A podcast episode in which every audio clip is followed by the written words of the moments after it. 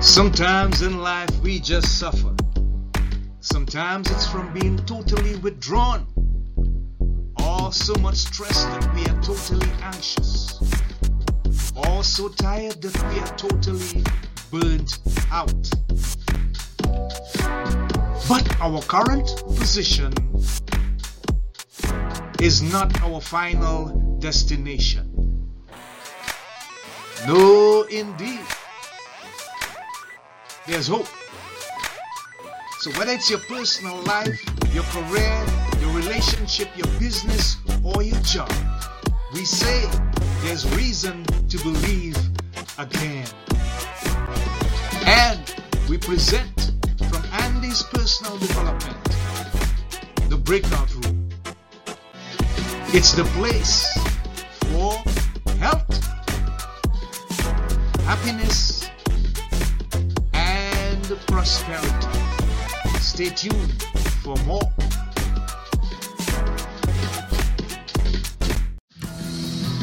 Our next guest in the breakout is Brenden Kumarasamy.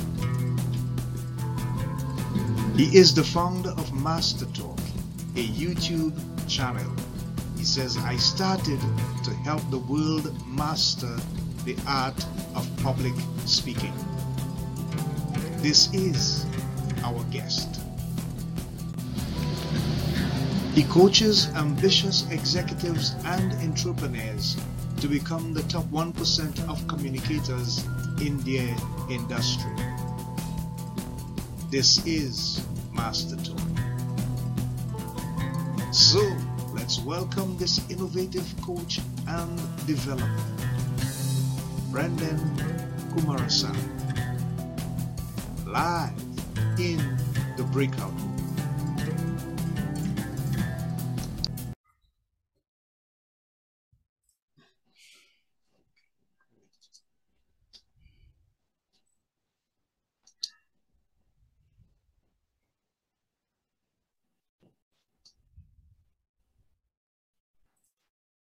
I'm just making sure that we are live on Facebook, and that seems to be setting up pretty good. Right. Okay, great. So we have Brenden Kumarasamy, or is it Kumarasamy? Yeah, I got it. Great. Uh, live in the break room on Andy's personal development. This guy is responsible for MasterTalk it's a YouTube channel and it's supposed to help the world master the art of public speaking. So before we get into that, Brenden, tell me a bit about yourself, where were you born, um, how you grew up and so on. Just in a minute or two, just introduce yourself from that level of birth to basically where you are now. For sure, Andy. Thanks so much for having me on the show. It's great to be Thanks here. for coming, my friend. Of course, my friend. It's my pleasure. So for me, the story started when I was in Montreal. That's where I'm born and raised in Canada. And for those who don't know, Montreal is a city where you need to know how to speak French, which is a language I didn't know. So my parents were factory workers, not anymore because they're retired now. But when they were raising me as a child, they said, you need to study in French, Brent, if you want to learn the language. So my whole life, Andy, I studied in a French education system. And then later, when I got to college, I studied accounting, funny enough, in business school. And during my time there, I did these things called case competitions. Think of it like professional sports, Yeah. But for nerds. Mhm. So while other guys my age were playing basketball or rugby or soccer, I was one of those guys. Okay. I did presentations competitively. That's how I learned how to speak, got older, coached all the people how to speak. That's where the idea for the YouTube channel came from.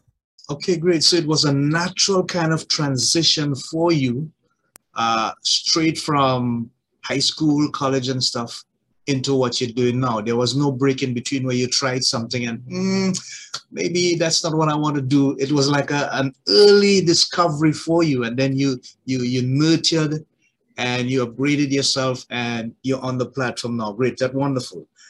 How did the idea come to you to name it MasterTalk? Where did that inspiration come from? Absolutely, Andy. And honestly, a lot of it was an accident. Ah, So, so the the previous comment you made is right. Yeah.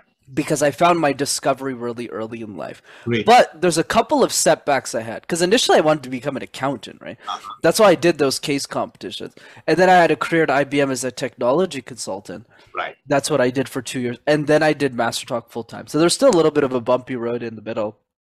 But what I would say is in my last semester of college, I had probably coached 60 people Oh, on how to speak Yeah. for free. I didn't even know it was a business. I didn't know you could charge people for coaching. I just loved doing it. Yeah. And I wanted my teams to win. okay. And the way that MasterTalk came to me is one of the 60 students I had coached just asked me the question that changed my life, which was Brenden, how did you learn how to speak? Mm-hmm. Yeah. And that's when he said, Hey, people make videos on this. And I started watching the YouTube videos that were already existing. Yeah, right. And I was thinking, my God, these videos are really bad. So I started making videos. And then the the name MasterTalk came from one of my friends. We made a spreadsheet of 500 names, and MasterTalk was one of them. Yeah, great. Thanks for sharing, Brenden. That's a, a bit of an inspirational story there. So, tell us some of the things that you believe from your experience and from the people that you have coached that are the basic challenges for people not being able to speak masterfully. For sure, Andy. You know, a lot of people think it's fear. Uh huh. That fear is the biggest challenge. And I disagree. Right. And I'll tell you why. Uh-huh. The reason I disagree is because everything that we've accomplished in our life, whether it was getting married, having kids, asking somebody on a date, starting a podcast, going to college, Yeah. getting our first job, Mhm. all of our accomplishments have some fear attached to it. Okay. So the goal is not to remove the fear, but rather make sure is our motivation greater than the fear that it's associated with. Mhm. That's how we get the job done. So for me, the biggest challenge is consistency and structure. If you want to lose weight, you eat less food, you exercise more, Mhm. and then you put yourself on a scale, and seven days later, you go, Oh, I lost two pounds. Yeah. And that gives you momentum. What do those two pounds look like in communication? Right. So for me, it's step number one, which is the random word exercise. Pick a word like light bulb, like home, like flashlight, like chair, crazy words, and just create a presentation out of thin air for 60 seconds. And Yeah. this serves two purposes. Mhm. One, it helps you deal with uncertainty because life is filled with that. Yeah. And the second piece is if you can make sense out of nonsense, you could make sense out of anything. So do that a few times a day. Right. I get that.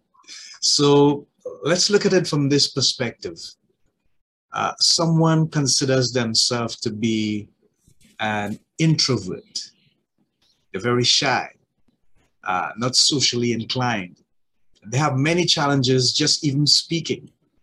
What are some of the things that you would say to them that would help them come out of that box? Because maybe, just maybe, based on what they want to do in life, you know, their career choices, their present position, they need to be able to communicate, to speak, to do presentations. But there is that challenge of not feeling that confidence because of the introspection.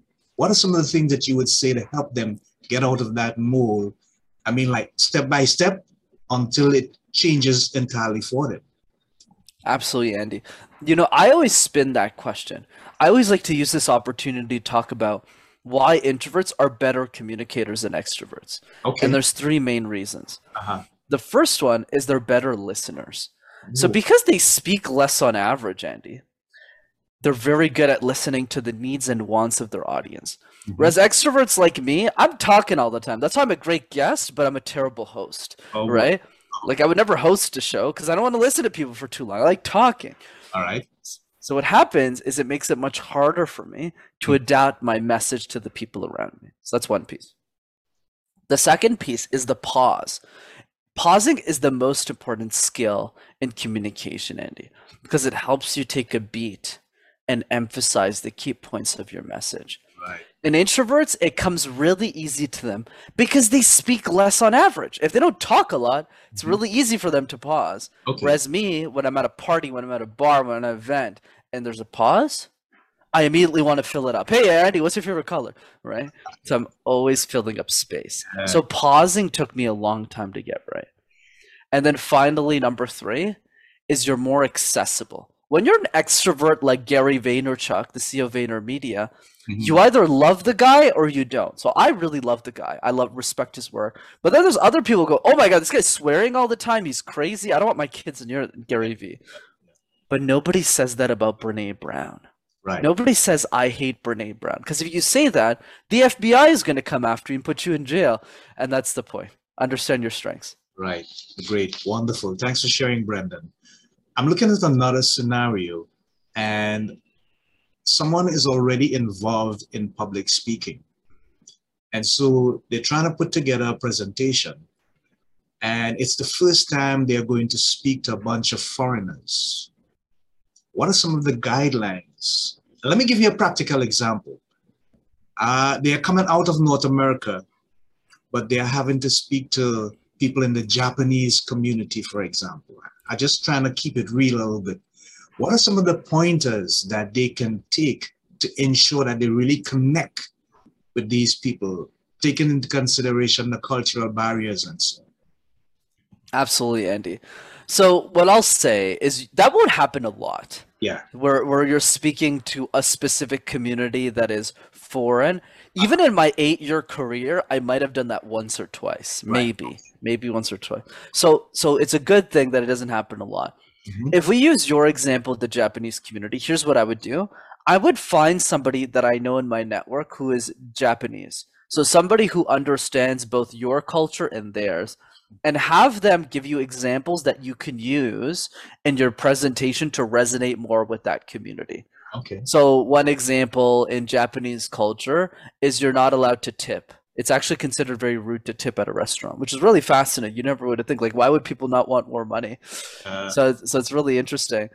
So just watching those videos and using one of those examples in relation to your topic is how you can relate to them more effectively.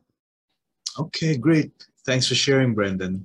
Is there a possibility of a memoir, a book, a manual, or something coming out of the work that you're currently doing? Yes, I do plan on writing a book, Andy, but I'm holding my breath on it. I'll probably write it in my 30s. Yeah. okay, fair enough, cool. Tell us something. Basically, in terms of uh, MasterTalk, what are some of the challenges that people tell you that they face in terms of being able to produce a master speech? Absolutely. I, I think the biggest one is finding time to practice, Andy, because if you don't put in the time, Uh-huh. it's really difficult. So here's a strategy that I've used to you still practice, Yeah. but there's a way to do this faster. I call it jigsaw puzzle. You know those toy puzzles you used to as kids? There's like a thousand pieces in the box and you put them together. So the question now is when we work on a jigsaw puzzle, Andy, and you might know the answer to the question, which pieces do you start with first? Right. So when you work on a jigsaw puzzle, which pieces do you start with first? And the answer is the corners, Yeah, there you go. right? That's right. That's right. Right. Because you could take those edges, you put them on this outline, you work your way into the middle. Yeah. So why am I bringing this up? Because in communication and presentations, we do the opposite, unfortunately. We start the middle. We shove a bunch of content in our presentation. We get to the presentation, we ramble throughout the whole thing, and the last slide sounds something like this. Uh yeah, thanks. Not the right way to approach it.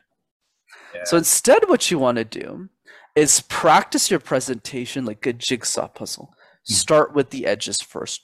Do your introduction 10, 15 times. Yeah. Because it only takes two minutes to do it once. This will take you 30 minutes. yeah. Same thing with the conclusion. What's a great movie with a terrible ending?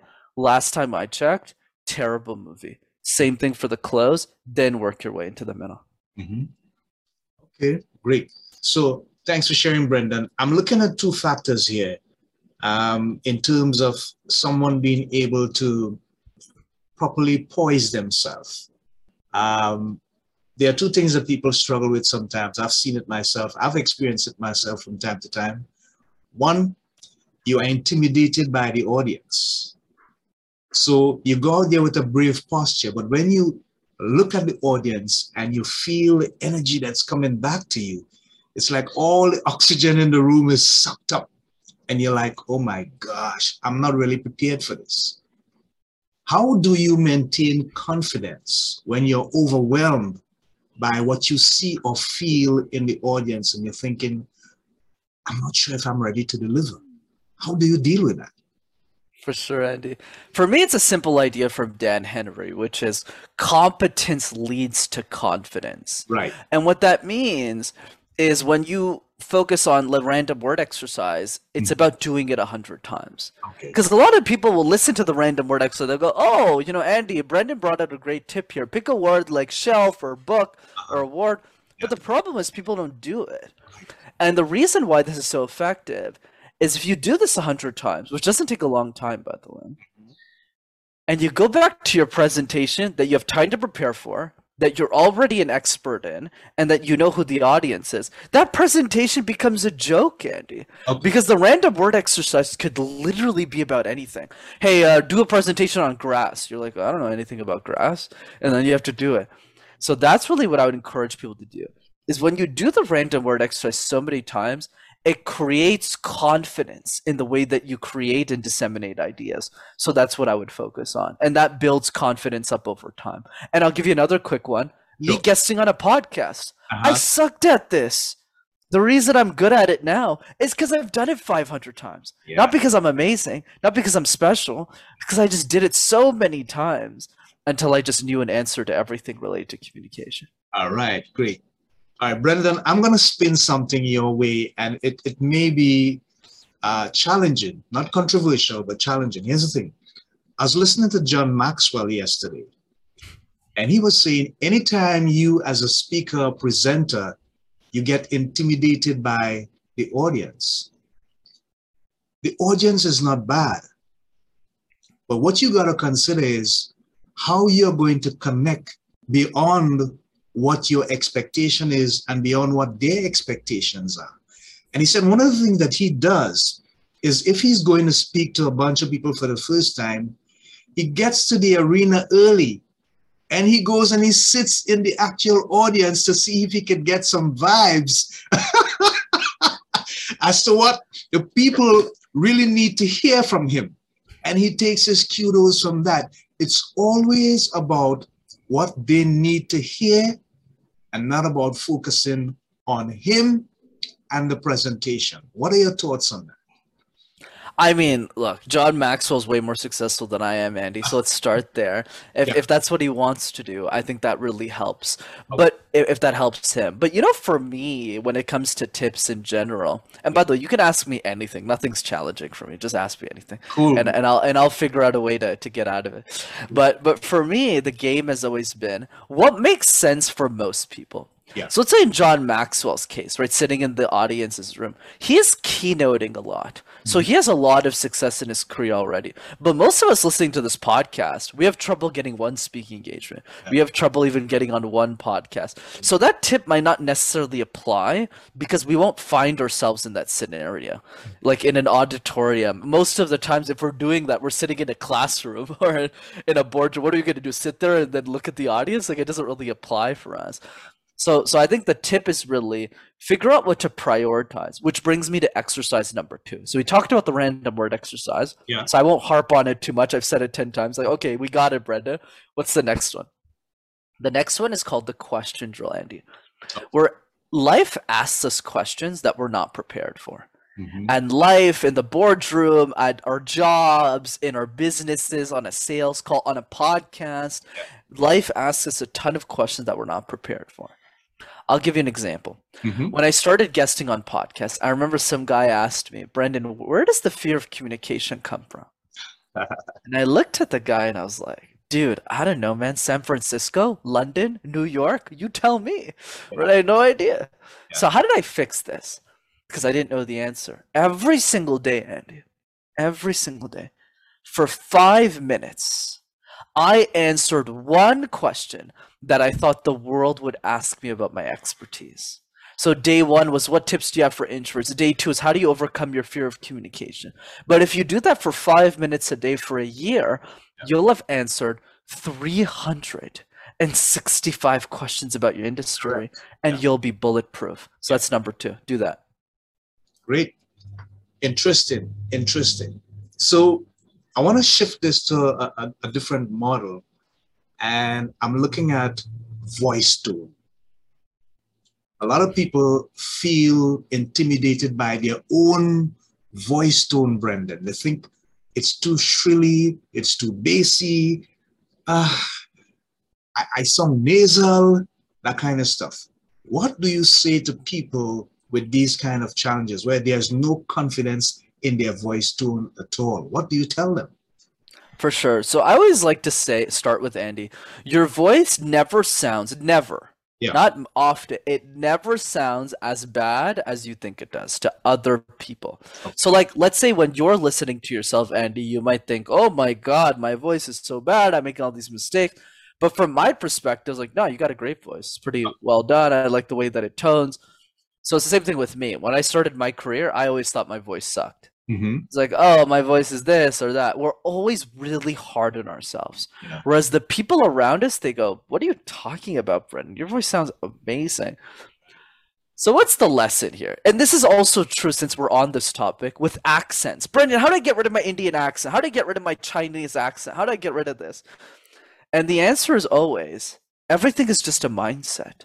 Uh-huh. There's somebody out there, Andy, who has the same accent as us, who's getting paid $10,000 to give a speech or more.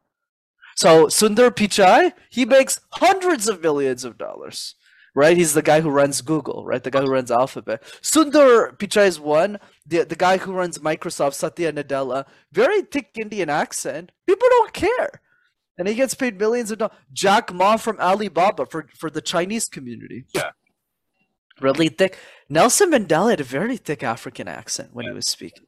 Nobody cared because he's the president of, of the of the country, right?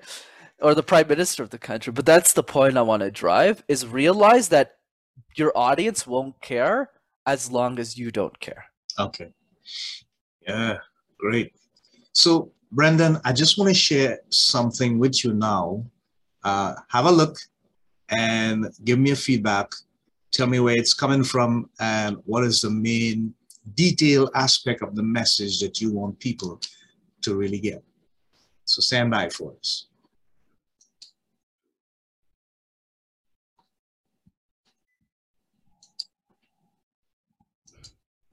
I fundamentally believe in the idea that group presentations operate in the same way as solo presentations in the sense that it is always your responsibility to make sure the group is successful. And one of the ways you can master group presentations is what I like to call understand strengths and understand weaknesses as well to win. I am not the sharpest tool in the shed. I know that. I'm smart, but the people that I team up with in presentations are always smarter than me in specific areas of expertise where I'm not. But the thing I am always dangerous at is knowing how to sell anything to anyone. So generally how these group presentations work is they come up with the solution and I tell them how to pitch it to the board. In that way, I need you to understand that the best presentations are those that leverages everyone's strengths. Excellent. I give you 8.5 on the Richter scale for that, Brett. But where is it coming from? Uh, who is the, the, the group or the person that you are specifically speaking to? And what is the main lesson there that they can learn from what you just said? Absolutely, Andy. First of all, you've clearly done your homework on me. That's a very old video. It's like probably two or three years old. So I'm surprised you even found that, first of all. So kudos to you. The second piece that actually doesn't really touch on your question, but it's me giving feedback to myself. That was a perfect example of how my voice sounded really bad back in the day. Like when I'm speaking, you can tell I sound really mad for some reason. I'm like, hey, you got to understand the strings. Like, why am I this mad? Like, it doesn't make any sense. So even back then, and I'm glad you showed that. I have to show that to my clients actually. So that's the lesson I got from you today is my voice did not sound like honey a few years ago. It sounded like I was really pissed off for some reason, even if I wasn't. And I was just trying to teach something. And then the third piece, which really dives directly into your question, is what's the lesson there? The lesson that I want people to get from from group presentations is that you're only as strong as your weakest link. So that's why you want to leverage the strengths and weaknesses. So the example I gave there, which is a bit too specific, so I got better over time, was when I learned how to speak in case competitions. So in that specific competition, we were up against the best schools in the world. Mhm. So really important to leverage leverage everyone's strengths. And what I said in that video is still very true. I was never the smartest guy on any of my teams. Everyone around me was really smart. Like they knew how to put the numbers together, they knew how to give the specific language, but what I knew how to do was sell. Right? So that's what I really brought to the team. And that's what you want to do in group presentations. You want to take what everyone is good at and not what everyone is bad at. Focus on strengths so that everyone wins together. And that's how I won all of those competitions with my friends. Yeah, wonderful. Thanks for sharing, Brenden. Uh, do you do a weekly Q and A through uh, the process of using Zoom as well? And, and what's what's the purpose behind that? Yeah, absolutely. So I do something similar to Q&A. So every two weeks, I do a live workshop over Zoom that's absolutely free. And I do this for the community. So sometimes there's 85 people on this call, sometimes there's 25 people. And the goal is really just to serve people, and it's absolutely free. So if you want to register for that, everyone's invited. There's no specific criteria. You can go to rockstarcommunicator.com and just sign up for the next one. Okay, great, wonderful. Thanks for sharing, Brenden.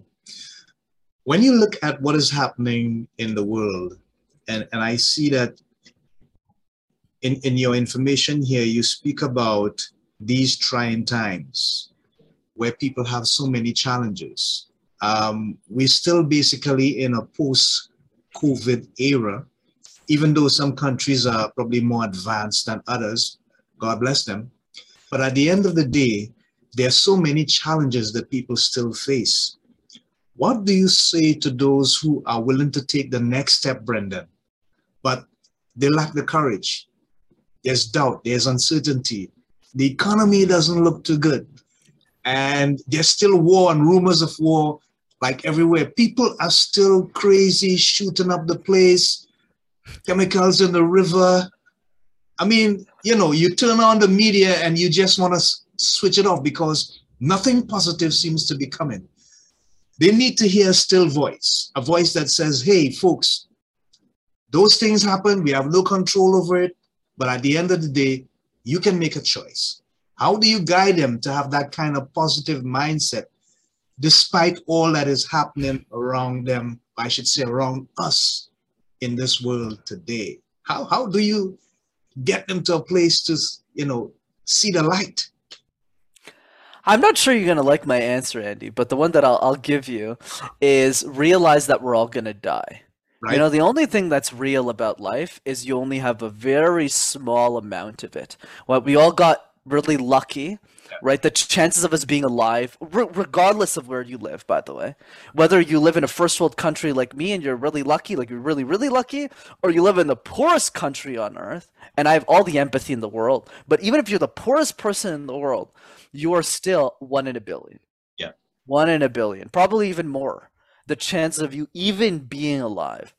And the other part that is true is that you don't have a long time to live this unique life that you've been given for some random reason. So the third piece to this is a question I always get people to think about, to challenge people. Mhm. Who suffers from your inability to take action every single day? Ah, who suffers from your inability to take action every single day. I had every excuse not to start MasterTalk, Andy. I was a kid when I started Master. I was 22 years old. I started coaching when I was 19. And today my clients are 20 to 30 years older than me. Why in the world did I think I could be somebody in this space? Yeah. That I could share ideas? And the answer is really simple.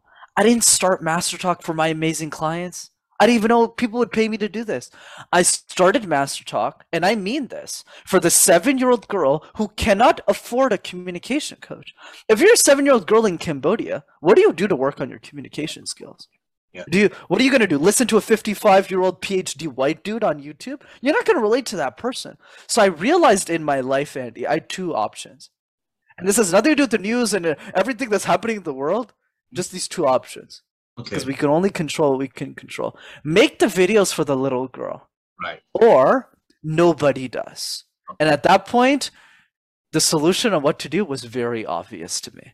And it's just most people we don't ask ourselves that question. We worry about what everything happens in our life, but we don't realize that there's only one enemy in the world, and it's not our mom. It's not our dad. It's not the guy who cuts us off in traffic. It's time. And time is always ticking on all of us. Yeah. Wow. I'm giving you a round of applause. I love that answer, Brenden. You are being real. You keep it real. And, and that's the thing that I like about this kind of reactionary uh, period on, on, on my podcast. I love when folks come here and they tell it just like it is.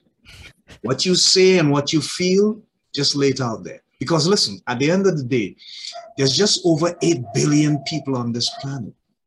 And you being here means that there's a purpose and a destiny for your life. Just find it, man, and stop blaming this one and blaming that one. And hey, you know, Michael Jackson said, look at the man in the mirror, do that. Search your soul. Search your soul because therein lies the answers. I love it. I love it, Brenden. So tell us, what does the future look like for you and for MasterTalk? Are there any other major projects coming on? Anything more for your client to look forward to?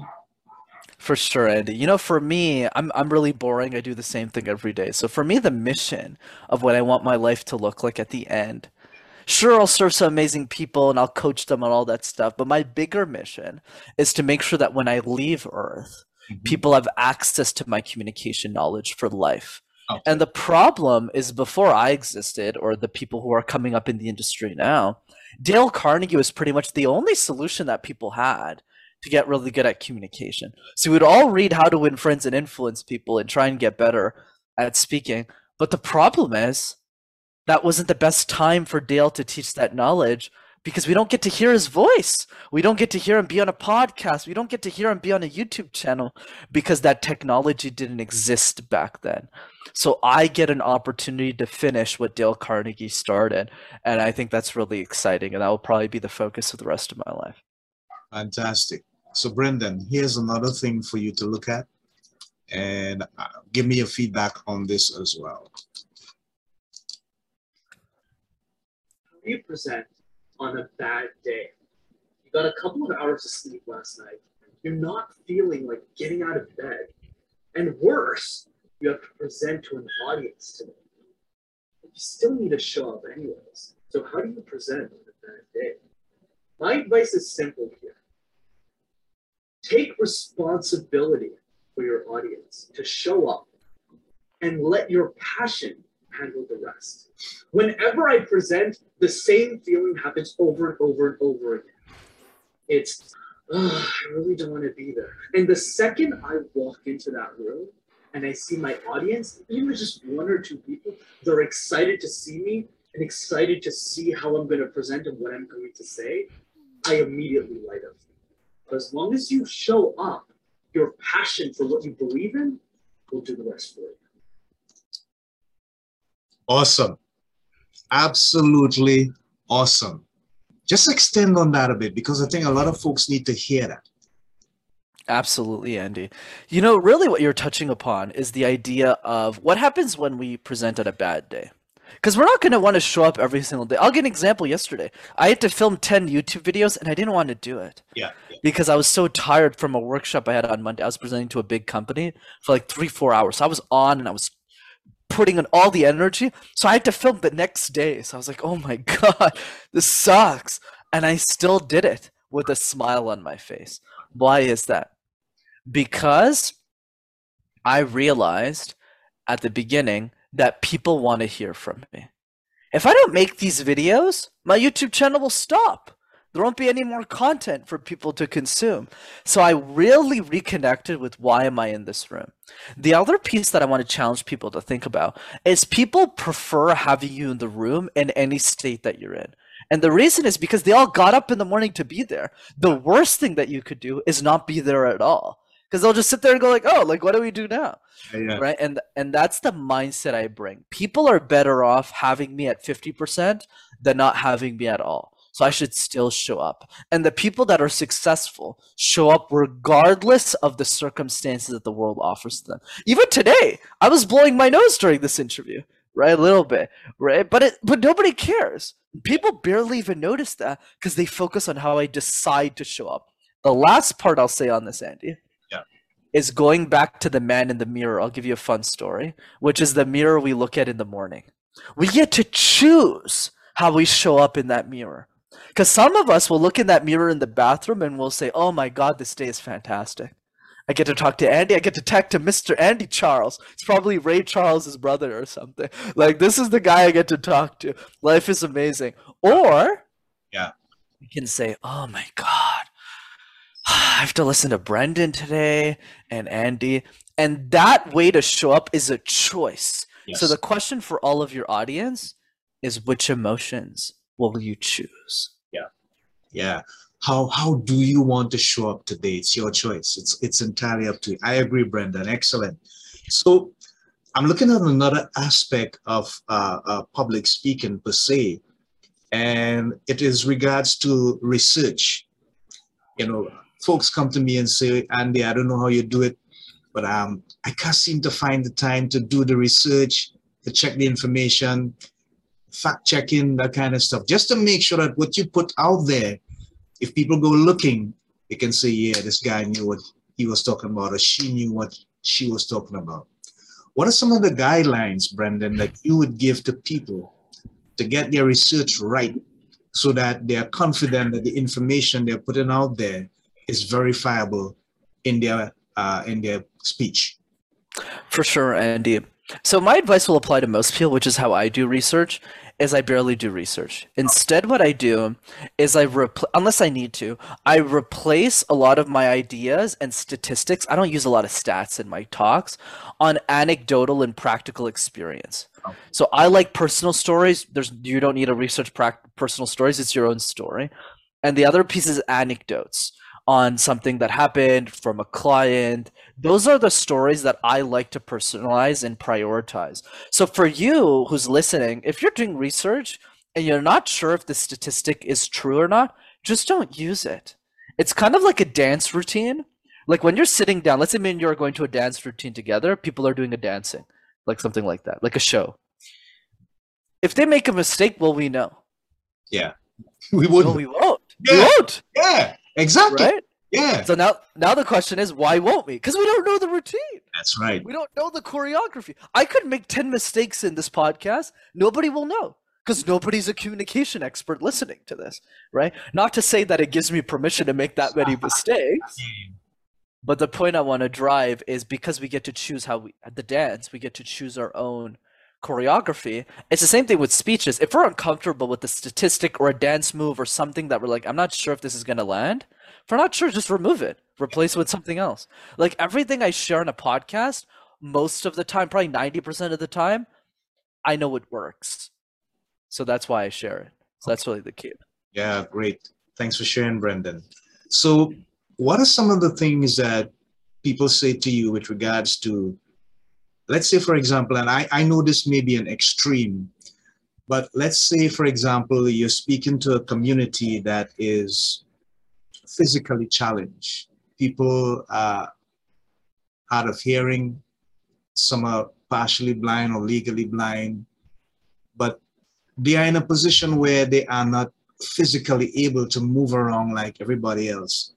And you really want to connect with them. Maybe it's a school, maybe it's an institution, a home where these people are housed and, and they're taken care of. What are some of the key pointers that you could use to ensure that they don't feel as if you're speaking down to them and there's a separation between you and them because of their physical challenges, but you can really connect with them using some basic techniques or introductions or like you said anecdotes as the case might be Absolutely, Andy. So there's two ways of answering that question. The first way is if the person with the disability is the person presenting, and the other way of answering it is if that person is in the audience. So let's let's tackle both because I don't often talk a lot about this. So from the speaker's perspective, let me start from a place of empathy. I have a physical disability. I have a crooked left arm. A lot of people know this because I hide it really well whenever I get when I shoot videos. But yeah, it's there. Yeah. So what's the advice? Unless you, you have hearing loss, but if you're like blind or you have a physical disability, the advice is as long as you don't care about it, your audience doesn't care about it. So if I go into an audience and I'm like, oh, I'm really sorry, Andy, that you have to keep looking at my crooked arm and I feel really bad and I'm doing this with my hands and you're gonna feel really bad for me. But if I go into a presentation and I put a picture on the screen, it's like, yeah, this was me as a kid, and despite all of the challenges in my life, I became a speaker like this. What's your excuse?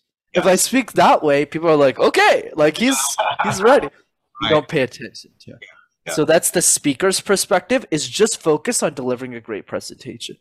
If they're in the audience, there's some exceptions, Andy. Like for example, if I'm talking to an audience that's blind, I won't talk about eye contact, right? That's insulting. Yeah. Right? That doesn't make sense. It doesn't apply to them. Right? But I mean it still applies to them where you still have to move your, your eyes, but it, it might feel a little bit more offensive.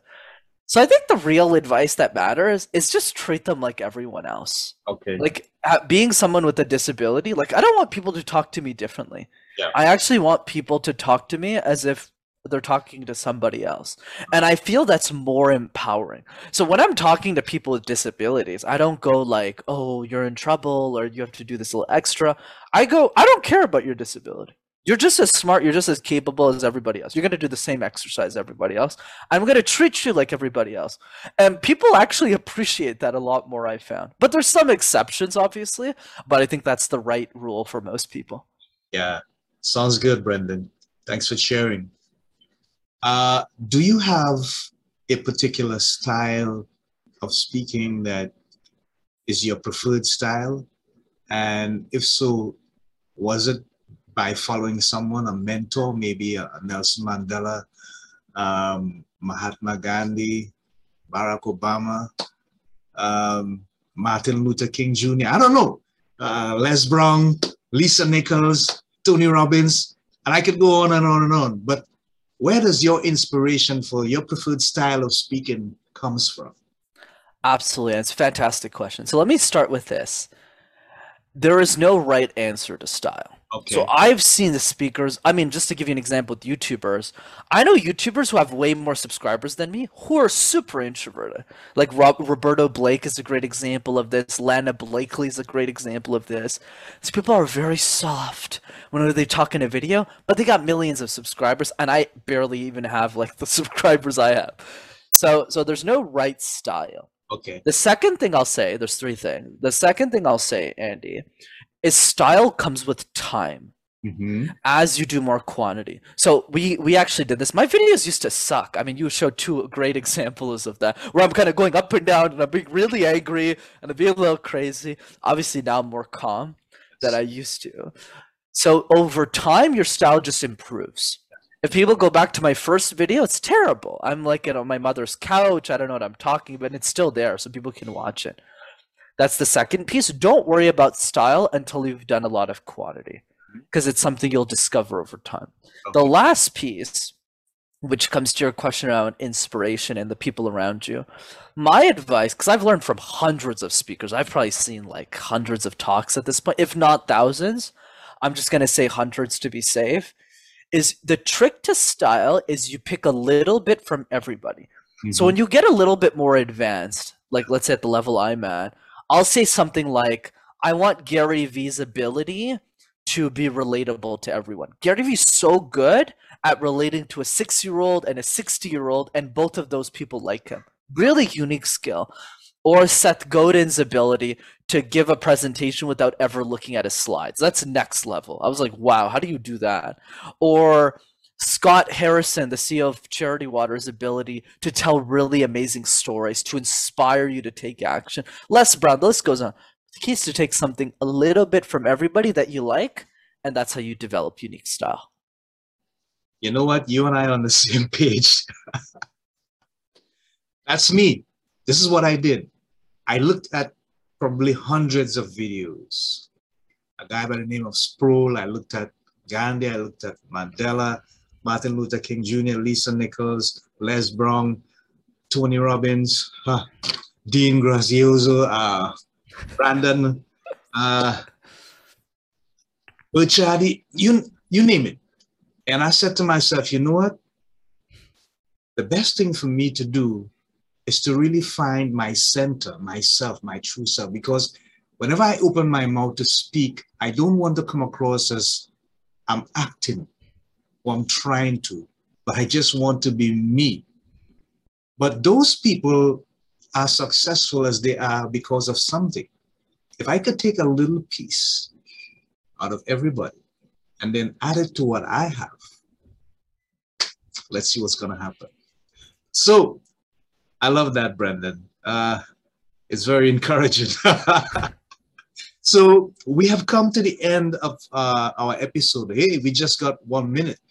So I'm just going to check to see if there are any comments or questions. But in the meantime, I want you to just tell people how they can make contact with you, uh, how they can hook up with you if they need your advice, your, your professionalism with regards to MasterTalk. They want to do some speeches, they want to be a better improved uh, public speaking individual, how they can make contact with you. Absolutely, Andy. It's such a pleasure to be on the show, by the way. Thanks for having me. So, two ways of keeping in touch. The first one is the YouTube channel. Just go ahead and type MasterTalk in one word, and you'll have access to hundreds of free videos on how to communicate ideas effectively. The second way to keep in touch, for those who are interested in seeing me live, I do a free communication workshop over Zoom, so it's online for free every two weeks. And this is me doing the call. It's a lot of fun. It's interactive. Sometimes there's 50 people in the call, 80 people in the call. So if you want to jump to the next one, just go to rockstarcommunicator.com and just register for the next workshop.